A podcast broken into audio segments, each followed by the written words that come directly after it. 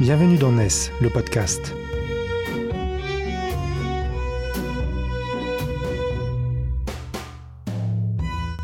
NES, c'est le média des nouvelles solidarités, édité par Corum, les experts 100% économie sociale et solidaire du groupe Vive.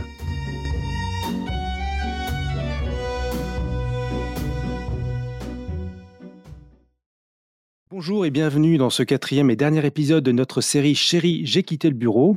Pour boucler notre cycle, nous dégainons des experts et en tout premier lieu Alexandre Jost, qui est délégué général et fondateur de la Fabrique Spinoza et qui est un expert en bonheur. Alors pardon, c'est peut-être une présentation réductrice. Plus sérieusement, l'ambition de la Fabrique Spinoza, si je peux la résumer en quelques mots, c'est de placer le bonheur au cœur de notre société en en faisant un objet ou un angle d'analyse, que ce soit dans les champs politiques, économiques ou citoyens, et cela inclut notamment le champ du travail et de l'organisation du travail. Vous avez d'ailleurs produit une étude en 2019 qui nous a beaucoup inspiré à NES pour construire ce dossier, une étude qui s'intitule Nouveaux espaces de travail et expériences collaborateurs, qui, avant même la pandémie et ses conséquences, nous projetait dans un bureau déjà à l'avenir plus ouvert, plus poreux, car concurrencé par ces bureaux décentralisés que sont la maison, le coworking notamment, Deuxième experte euh, à notre table aujourd'hui, c'est Amandine Dubois-Fleury. Vous êtes l'une des expertes en innovation managériale au sein du pôle santé et qualité de vie au travail de Corum, donc le pilier ESS du groupe Vive,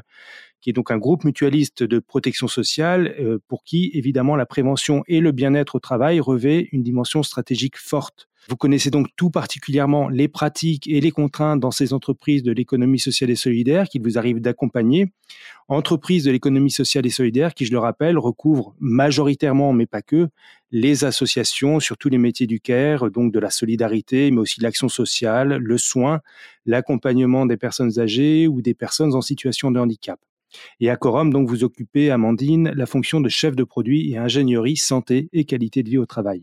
Alors, je le rappelle, depuis un mois, NES, le média des nouvelles solidarités qui produit ce podcast, eh bien, à NES, nous explorons les nouveaux chemins du travail dans l'économie sociale et solidaire au regard de ce qu'on appelle l'hybridation des lieux de travail, c'est-à-dire le fait que de plus en plus souvent, nous n'avons plus un, mais des lieux de travail. Parce que à côté du bureau, nous travaillons depuis notre domicile, pourquoi pas depuis un café, un bureau partagé, voire un tiers-lieu. Et la crise sanitaire a contribué à faire reconnaître que ce travail à distance du bureau central était non seulement possible, malgré des conditions d'ailleurs dégradées euh, durant le confinement, mais surtout ce n'était pas euh, réservé aux cadres ou aux équipes des fonctions support, mais qu'on pouvait imaginer l'étendre à de nombreux autres métiers, car si tu n'es pas télétravaillable, il y a toujours certaines tâches dans la plupart des métiers qui peuvent l'être. Et en même temps, cette distance avec le bureau, ce corps où l'on se retrouve en équipe, en service, eh bien, cette distance rebat les cartes de ce qu'on appelle le collectif de travail. Et tout comme le télétravail est entré dans le langage courant, d'autres termes que vous deux, même en tant qu'experts pratiqués depuis longtemps, ont pris une nouvelle couleur. Ce sont des termes tels que l'autonomie, la responsabilisation des équipes, le sens du travail, le management par la confiance, ce sont tous des concepts de management qui prennent pied de manière très assurée maintenant dans la société du travail. Alors, ma première question, elle est, toute simple, c'est est-ce bien vrai? Est-on bien en train de renverser le bureau? Et je poserai la question tout d'abord à Alexandre Jost. Oui, tout à fait. Euh, merci Philippe. Euh, je pense que les mutations euh, vécues de manière contrainte en temps de crise sanitaire, en fait, si elles touchent l'espace principalement, le fait de travailler euh, chez soi pour ceux qui le peuvent euh, plutôt que dans un bureau ou autre, en fait, euh, transforme l'intégralité de l'expérience du travail. Et de la même manière que la région Île-de-France, lorsque il y a un an et demi ou deux ans, eh bien, déménager une dizaine de, de, lieux vers Saint-Ouen, et à cette occasion, eh bien, tirer parti de, de cela pour réinventer les modes de travail, eh bien, la crise sanitaire et euh, ce, ce, cette manière de, de, nous bousculer pour, pour, pour tout changer, le rapport hiérarchique. Euh, pour rappel, un, un assureur en, en, mai 2020 publiait une étude sur la liberté qui révélait que les Français s'étaient sentis en moyenne plus libres pendant le premier confinement que euh, qu'avant cela.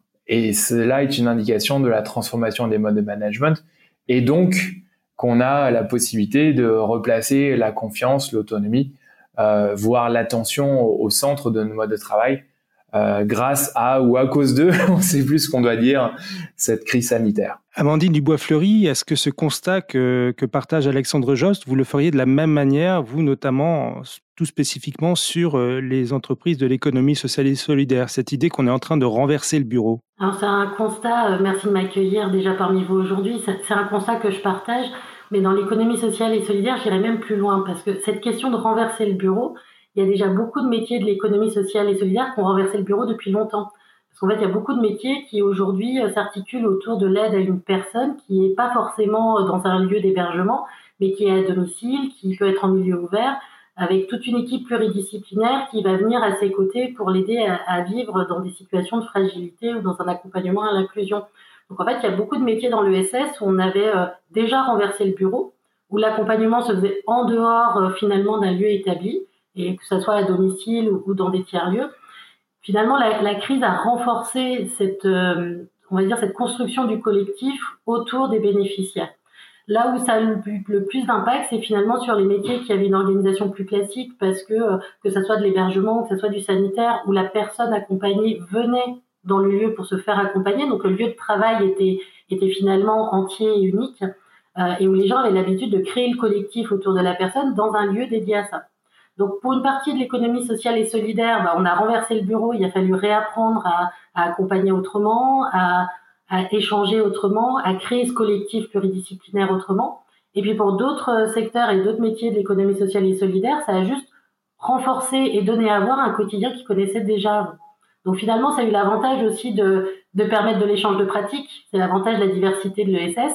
C'est qu'aussi cette crise nous a permis euh, bah, d'échanger des pratiques entre finalement des situations nouvelles pour certains qui n'étaient pas si nouvelles que ça pour d'autres.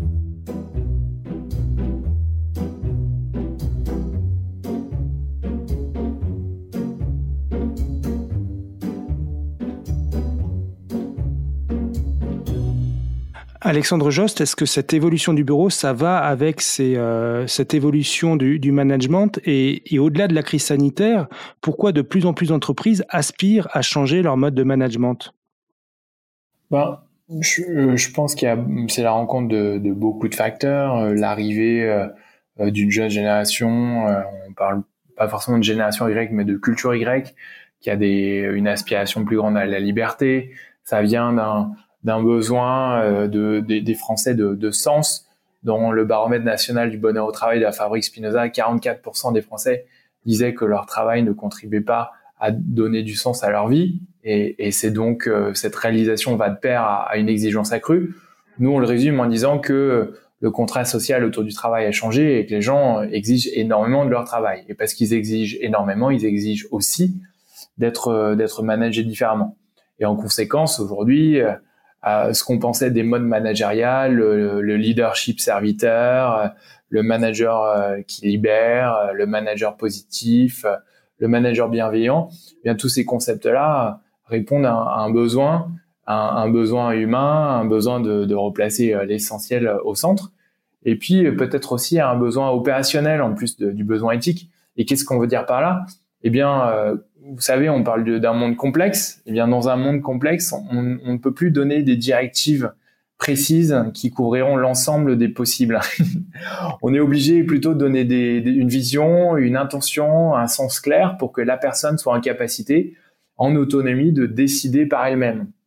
C'est fini le temps où le, ce que l'on avait planifié se produisait. Et dans ce monde imprévisible, eh bien, le management doit s'adapter pour permettre à l'individu d'être grand, d'être humain, d'être entier, d'être libre, d'être profondément intelligent et donc euh, de faire face à ce qui euh, lui arrive dessus et ce qui parfois lui tombe dessus. Mais pardon, on a envie de croire effectivement à cette grande transformation-là. En même temps, on se dit, est-ce que c'est si aisé que ça? Est-ce qu'on a vraiment fait une bascule? On a même vu pendant les périodes de confinement où dans certains cas, la confiance s'est euh, euh, élargie euh, du fait du constat que, bah oui, les gens pouvaient travailler à distance, mais on a aussi énormément de cas où les entreprises étaient en train de contrôler, de monitorer la présence de leurs salariés sur les ordinateurs. Ils devaient être connectés de telle heure à telle heure pour avoir un contrôle quantitatif de leur, implication au travail.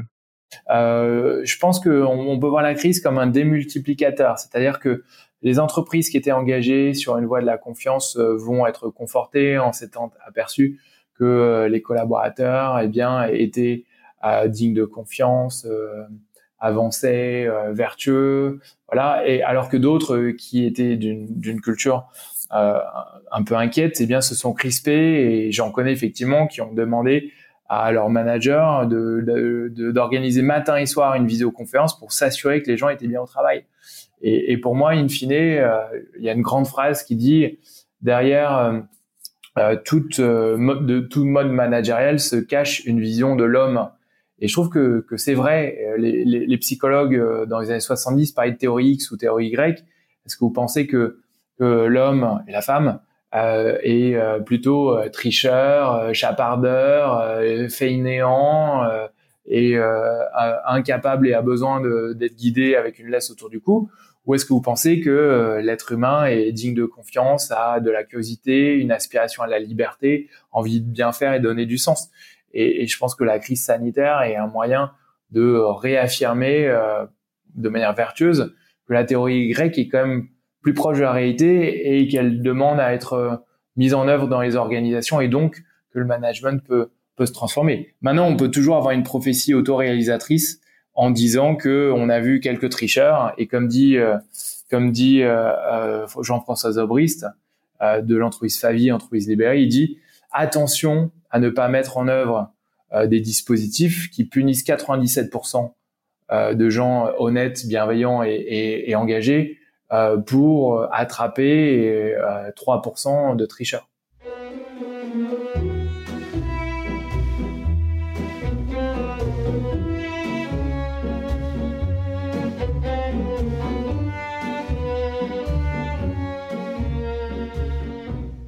Amandine, on, revient sur cette question d'hybridation des lieux de travail. Euh, dans votre première réponse, vous évoquiez notamment les évolutions du management. Est-ce que la question du lieu de travail se pose aussi comme un enjeu pour le collectif de travail dans l'économie sociale et solidaire? En, fait, euh, pour répondre aussi à, la question précédente, parce que je rejoins ce que disait Alexandre, c'est-à-dire que la crise, c'est un révélateur, pour faire simple.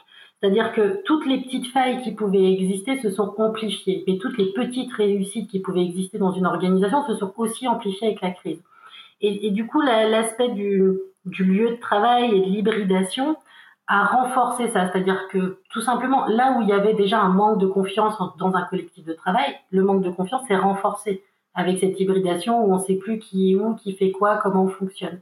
Et finalement, des, collectifs de travail qui était assez fragile parce que finalement il ne résistait que parce que les gens étaient, donc le nouveau terme, colocalisés, c'est-à-dire au même endroit, au même moment, euh, au même instant. Mais on s'est rendu compte qu'avec cette hybridation, ben, les, ces collectifs qui étaient assez fragiles se sont désunis. Et du coup, il y a tout un travail à faire pour recréer ce collectif avec ce nouveau modèle. À l'inverse, dans des structures où finalement le collectif était fort, mais dans son ADN et dans son authenticité, c'est-à-dire c'est le lien entre les professionnels qui faisaient le travail de qualité pour tous, finalement l'hybridation des lieux de travail, elle a eu un impact mineur parce que le collectif était préexistant au lieu physique. Et du coup, je prends toujours l'exemple tout bête euh, et l'exemple trivial que j'ai à chaque fois. C'est quand on me dit, mais vous comprenez, en présentiel, euh, c'est facile, euh, je veux voir un collègue, je tape la porte à son, je, toque à son bureau et puis je vais le voir, puis s'il n'est pas dispo, bah, je reviens. Par contre, quand on est à distance, j'ose pas le faire parce que je veux pas le déranger. Bah oui, mais on peut toujours passer un coup de fil. Si le collègue est pas dispo, il y a son répondeur. Donc, comme quand on frappe à la porte, bah là, on laisse un message et puis on revient plus tard. Et du coup, on s'est rendu compte que les gens se mettaient des barrières dans une, euh, dans une communication euh, différente parce que des nouveaux paramètres, des nouveaux critères. Alors des fois, il suffit juste de remettre l'humain au centre et de se dire bah, d'être naturel entre soi, c'est-à-dire là où on avait, on avait envie d'appeler un collègue pour avoir un avis, ça nous empêche de le faire. La seule chose, c'est qu'effectivement, si on avait l'habitude de, se, de transmettre des informations, de se sentir ensemble uniquement parce quand on est au même endroit au même moment, bah là, il faut apprendre des nouvelles méthodes et recréer cette confiance dans un monde qui maintenant est devenu hybride. Alexandre Joss, vous voulez ajouter quelque chose? Oui, tout à fait. Euh, je pense que pour penser en même temps euh, solution, se dire que sous un angle positif, euh, on, moi, on me demande parfois de donner des conférences sous l'angle qu'est-ce qu'on garde, qu'est-ce qu'on jette, qu'est-ce qu'on réinvente à l'aune de la crise sanitaire. Et je pense que ce qu'on garde, c'est la réalisation de du besoin euh, impératif de liens humains, mais aussi d'informel, parce que l'informel euh, favorise le partage d'informations. D'après notre étude, on rapporte un chiffre que 70% de l'information échangée au cours d'une journée l'est de manière informelle. Et donc, euh, alors qu'hier, on pouvait malgré tout hésiter à aller vers un collègue qui avait des écouteurs ou pousser la porte de son bureau, aujourd'hui, on comprend à quel point cela était précieux et la machine à café. donc, moi, le, le conseil que je donne, c'est réfléchir de manière obsessionnelle dans les nouveaux espaces de travail, quels qu'ils soient, à la circulation des personnes, à la fluidité de l'information et à la possibilité de se voir. Et euh, on peut retomber dans euh, une comment dire une fragmentation, une compartimentation en mettant des, cloisons et en amenant de la maison au travail une envie de retrouver son calme et d'être hyper productif sur le lieu euh, de bureau. Alors même qu'en fait, justement, de retour au bureau, ce qu'il faudra favoriser, c'est le collaboratif, voire l'ultra collaboratif et la socialisation qui nous fera nous sentir vraiment bien et euh, partager l'information si essentielle au projet afin qu'ils avancent euh, sans, sans grain de sable dans les rouages. Pour rebondir aussi sur ce que disait Alexandre, c'est ça, c'est remettre le vrai sens du collectif au vrai, au vrai, au vrai endroit dans la vraie vie. C'est-à-dire que Maintenant, quand on se voit, on a enfin pris conscience que se voir, c'est précieux.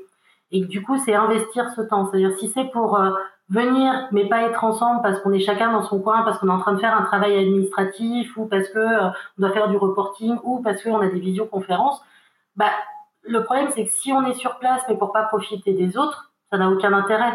À l'inverse, c'est justement se dire que chacun d'entre nous, on réinvestit ce temps dans des espaces de travail qui sont qui vont évoluer, je l'espère, la plupart pour être conçus pour favoriser ces, ces, échanges informels, favoriser ce temps pour être vraiment ensemble et pas courir d'une réunion à une autre ou euh, d'un mail à un autre. Et finalement, tous ces petits trucs où on le dit hein, en qualité de vie au travail, l'intérêt c'est d'avoir des espaces d'échange sur le travail. S'il n'y a qu'une seule solution à avoir, c'est finalement ce petit lieu, cette machine à café où des choses informelles peuvent, peuvent s'échanger. Bah, c'est ça qu'il faut qu'il faut valoriser. Et d'une certaine manière, quand on le disait avant, on nous écoutait pas trop. La crise nous permet aujourd'hui de, de, faire que pour tout à chacun, on a eu ce manque en fait d'informel. Donc on en a finalement mieux compris la valeur et aujourd'hui on arrive mieux à investir ces espaces d'échange sur le travail pour favoriser bah, le, faire ensemble et puis surtout le partage d'un travail bien fait et du sentiment de travail bien fait. Donc si je comprends bien, cette notion d'hyper collaboratif lorsque l'on est euh, euh, dans, les bureaux ou dans l'entreprise, dans l'établissement, euh, c'est pas tant accumuler les réunions que démultiplier les possibilités d'interaction sociale entre les salariés, entre les membres d'une même équipe. Alors tout à fait, euh, Philippe. Dans, notre étude, on, a révélé que la collaboration aujourd'hui prenait un autre visage et que si certes pour les métiers de, de bureau ou autres, il sera nécessaire de pouvoir réserver une salle une semaine à avance de manière bien planifiée pour X personnes, eh bien, il faudra surtout être en capacité en quelques mètres de rassembler les 5-6 personnes euh, nécessaires pour résoudre quelque chose de, troublant ou un, ou un, caillou dans, la chaussure. Et, on observe par ailleurs dans les espaces qu'il y a une corrélation entre l'utilisation des lieux pour se rassembler, pour se réunir, et la distance au poste de travail. Donc on voit que la distance psychologique affecte le phénomène de collaboration et empêche l'ultra collaboration. Donc ça c'est un, un, point important sur l'entrée dans cette ère. On peut dire qu'on on a trois grands temps dans le dans le dans l'évolution du travail depuis les années 50. C'est euh, d'abord le temps de travail individuel hein, qui était euh, le cœur du métier, puis ensuite le temps de la collaboration qui est devenu l'ultra collaboration et aujourd'hui, un temps de transition où on est à cheval entre l'ultra collaboration et la convivialité, la convivialité comme source d'épanouissement et de performance. Et pour moi, la, la conclusion de tout cela, euh, ne connaissant pas malgré tout le cocktail exact des activités à réaliser lorsqu'on retournera physiquement au travail, c'est la nécessité de vraiment se poser, se dire c'est quoi nos règles de vie ensemble au travail. Et de la même manière que quand on arrive dans une euh, maison de vacances, si on a la chance d'avoir pu en louer une en cassant sa tirelire, eh bien avec les gens autour de soi, on se dit euh, qui fait la cuisine, les courses, comment on fait avec les enfants? Eh bien, on va se poser la question aujourd'hui, après cette crise sanitaire, comment est-ce qu'on a envie de travailler ensemble? C'est quoi nos règles à nous, nos règles de réunion, nos règles d'interruption, nos règles de gestion de projet, nos règles de convivialité, qu'est-ce qui est acceptable, qu'est-ce qui est souhaitable? Et qu'est-ce qui fera qu'on se sent bien dans ce nouveau monde encore à réinventer?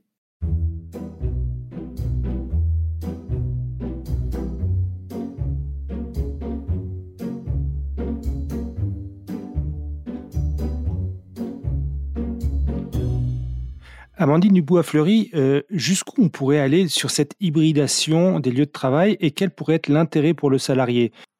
Pour, moi, c'est assez trivial, mais euh, pas la question, c'est pas jusqu'où on peut aller, c'est jusqu'où on veut aller. En fait, c'est toujours une construction collective.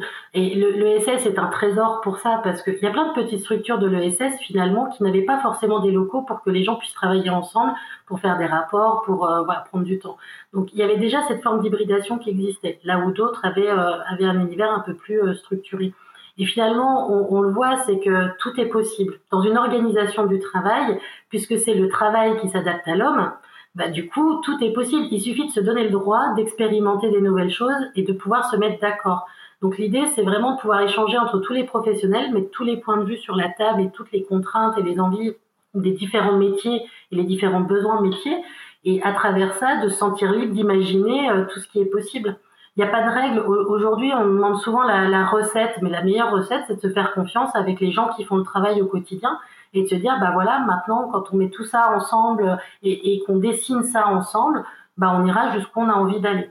Et toujours avoir la vigilance c'est-à-dire que euh, ces nouvelles façons de travailler on, on, est dans une nouveauté. La nouveauté elle va convenir à certains elle va pas convenir à d'autres. Donc c'est on avance ensemble dans quelque chose qui est négocié, collaboratif, partagé, travailler ensemble. Et surtout on garde une vigilance pour toutes les personnes qui malheureusement pourraient rester sur le bord de la route parce que euh, se sentent pas à l'aise, parce que se sentent pas armés, parce qu'ils besoin d'être assurés ou accompagnés. Et ça, ça vaut pour toute transformation du travail.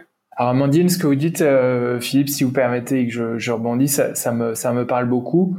Euh, je, rebond, je rajouterais peut-être un point, c'est que si on voit, selon la, les possibilités du métier, qu'il y a bien de nouveaux endroits de, de travail possibles, donc le lieu de production du travail, le, le, le, lieu, euh, le, home office si c'est possible.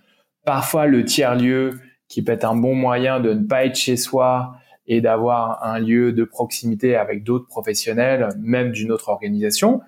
Je pense qu'on voit bien ça et c'est une évolution qui est intéressante parce qu'elle rajoute des possibilités. Je dirais que néanmoins, euh, réaliser qu'avoir un, un, lieu commun euh, qui soit un, un corporate office euh, qui soit un siège, qui soit peu importe le nom qu'on lui donne, mais qui soit une base commune, qui soit un cœur vibrant, ça me paraît vraiment important en réalisant que c'est l'endroit où se produit euh, la magie, où se produit euh, l'émergence de l'ADN, de la culture, le, le ciment commun. Et évidemment qu'être ensemble, ça passe par beaucoup de choses, par des symboles, ça passe par euh, un sens commun, une mission, mais ça passe aussi par un lieu physique. Donc moi, je, je, rajouterais, et c'est pas du tout en, contradiction de ce que vous dites, Amandine, mais euh, une petite mise en garde qui est attention à ne pas oublier de nourrir cet endroit qui, euh, qui fait culture commune, qui fait émotion commune pour, pour les individus et qui peut être euh, distinct du lieu de, de production du travail. Et, et, enfin, je terminerai euh, pour être en, en accord euh, frontal avec vous, Amandine, sur laisser de la liberté aux gens, sur le fait que tout ça, ça nous bouscule beaucoup en termes émotionnels. Et donc, notre préconisation au sein de la Fabrique Spinza, c'est de dire qu'il faut interroger les gens euh, par des questionnaires, il faut avoir des endroits de, pour libérer la parole afin que les gens disent comment ils se sentent par rapport à ces évolutions passées et celles qu'on est en train d'imaginer euh, avec eux. Parce que quand même, on a été bousculé de 18 mois et c'est pas le moment de repartir avec une folle créativité sans prendre le temps de savoir ce que ça fait aux gens. Il me semble que dans la réinvention que l'on s'apprête à vivre ou la continuité de l'invention, il faut vraiment être bienveillant, doux et donc pour cela écouter les, les personnes. Justement, si, si, je peux me permettre de me faire un peu l'avocat du diable, euh, est-ce qu'il ne faut pas aussi se méfier finalement de cette nouvelle porosité entre nos espaces de vie? On voit bien qu'on va, on ne va plus travailler seulement sur notre lieu de travail, mais notamment dans notre lieu de vie familiale. Et donc, ce lieu familial ne sera plus que, pas que le lieu euh, familial. Euh, on va pouvoir travailler sur des lieux tiers qui peuvent être aussi des lieux de loisirs ou des lieux de commerce. Euh, est-ce qu'il n'y a pas là une porosité qui peut être dangereuse pour nos propres équilibres de vie privée, vie professionnelle? Moi, pour répondre déjà un petit peu sur la partie porosité, juste rappeler en bonne psychologue que je suis que l'être humain est plein et entier. Donc la porosité pour un être humain et un cerveau humain entre sa vie au travail et sa vie hors travail, elle existe. Là, c'est juste que on rajoute à ça, là où avant on avait tout un cadre un peu euh, euh, ritualisé qui nous permettait de faire le passage d'une vie personnelle à sa vie professionnelle et en sortant le soir de pouvoir euh, voilà euh, décortiquer sa, vie professionnelle pour revenir à la maison en ayant euh, laissé un petit peu les bagages derrière soi. Bah, avec cette hybridation, on, on, voit que cette frontière elle se floute. Donc c'est pareil, c'est là aussi savoir se recréer des rituels pour pouvoir, comme on passe la porte du bureau, du lieu de travail, du lieu de rencontre et qu'on revient dans son lieu personnel, bah, se recréer ces rituels-là. Mais c'est des choses pareilles où, on le voit avec toutes les problématiques de surinvestissement dans le travail, c'est que cette porosité, elle existait déjà, sauf que là, elle s'est renforcée. C'est comme si le reste du monde nous forçait à cette porosité. Donc c'est remettre aussi des, des éléments pour nous permettre de se préserver entre les sphères de vie et de pouvoir retrouver un équilibre. C'est peu français hein, d'avoir un échange où on est d'accord. Hein, en général, les, Français sont d'accord, sont plutôt euh, s'épanouissent dans, dans, le fait de râler contre le propos de l'autre. Mais je suis vraiment aligné avec vous, euh, Amandine.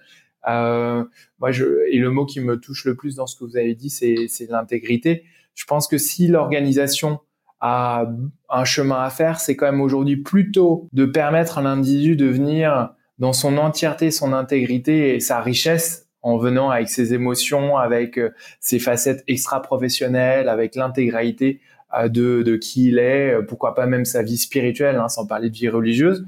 Je pense que c'est plutôt ce chemin-là qui est à faire. Évidemment, tout en étant attentif à des principes de déconnexion. Peut-être qu'il faut quand même réinventer la loi et que le droit à la déconnexion doit être étendu pour voir comment il se traduit plus fortement dans, le lieu du domicile. Mais in fine, moi, si je devais donner une recommandation, ça serait plutôt que les entreprises formalisent ce qu'elles ont réussi, les petits morceaux de richesse de l'individu qui ont réussi à arriver tout d'un coup découvrir à l'aune du, euh, télétravail, eh bien, euh, la famille de ses collaborateurs, c'est quand même quelque chose de merveilleux de voir la facette humaine, de voir que ah oui, il y a quelqu'un avec une famille, avec des enfants, il y a quelqu'un, il y a un chef qui peut être vulnérable parce que tout d'un coup, euh, il y a son enfant qui pleure. Et je trouve que ça, oui, ça peut créer un petit peu d'inconfort, mais en même temps, ça nous fait être des vrais êtres humains en interaction avec des êtres humains, de cœur à cœur. Et euh, de la même manière, je, je, pense, je suis d'accord avec ce que dit la Harvard Business Review, qui est que le manager de demain aura besoin à 85% de compétences émotionnelles et seulement à 25% de compétences analytiques et synthétiques ou autres formes d'intelligence. Et donc aujourd'hui, moi, mon conseil, c'est que l'entreprise prenne le taureau par les cornes et voir comment eh bien, ces émotions qui ont pu transparaître grâce à l'intégrité de l'individu pendant la crise, eh bien, on les accompagne, comment on forme à la communication non violente, comment on met en place des rituels de météo, comment on permet aux individus de se développer dans toute leur grandeur afin, en plus, de mieux travailler.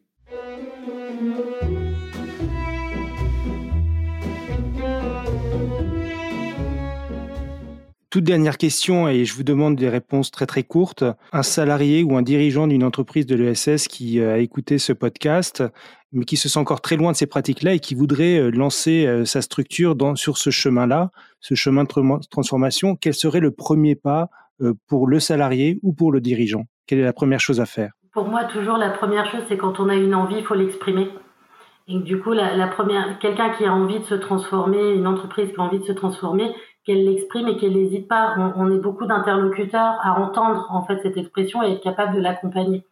Donc le premier pas, c'est déjà de l'exprimer, de pas hésiter à aller voir euh, des tiers pour exprimer cette envie et voir comment ça serait possible. Et il y a plein de gens qui se transforment, donc euh, du tutorat entre pairs, euh, on, a, on a beaucoup de possibilités aujourd'hui d'apprendre avec les autres. Donc à partir du moment où on exprime son envie, on est en capacité de la mettre en place. Moi, je dirais deux choses. La première, c'est euh, se faire un, petit tableau avec son équipe en disant euh, colonne 1, euh, qu'est-ce qu'on garde, colonne 2, qu'est-ce qu'on garde surtout pas, et, et troisièmement, qu'est-ce qu'on peut inventer. parce qu'on a quand même vécu 18 mois qui sont un, qui ont été un gros laboratoire d'expérimentation, même si non voulu. Et deuxièmement, eh bien inspirer des organisations qui cherchent à, se libérer, même si ça n'est pas une une religion, hein, les entreprises libérées d'aucune manière. Ça serait d'avoir toutes les semaines ou toutes les quelques semaines, au minimum tous les les tous les deux mois, un temps court, même de 30 minutes, une heure, où on se demande en équipe qu'est-ce que nous pourrions faire chacun d'entre nous pour mieux travailler ensemble? Et mieux travailler ensemble, c'est travailler efficacement et travailler, pourquoi pas, soyons fous, heureux. Voilà. Ben merci beaucoup Alexandre Jost, Amandine Dubois-Fleury. Merci vraiment à vous d'avoir euh, partagé vos réflexions et vos regards euh, sur cette question de l'évolution euh, du bureau. Pour ma part, je salue tous les tous les auditeurs de, de ce podcast et leur donne rendez-vous très bientôt.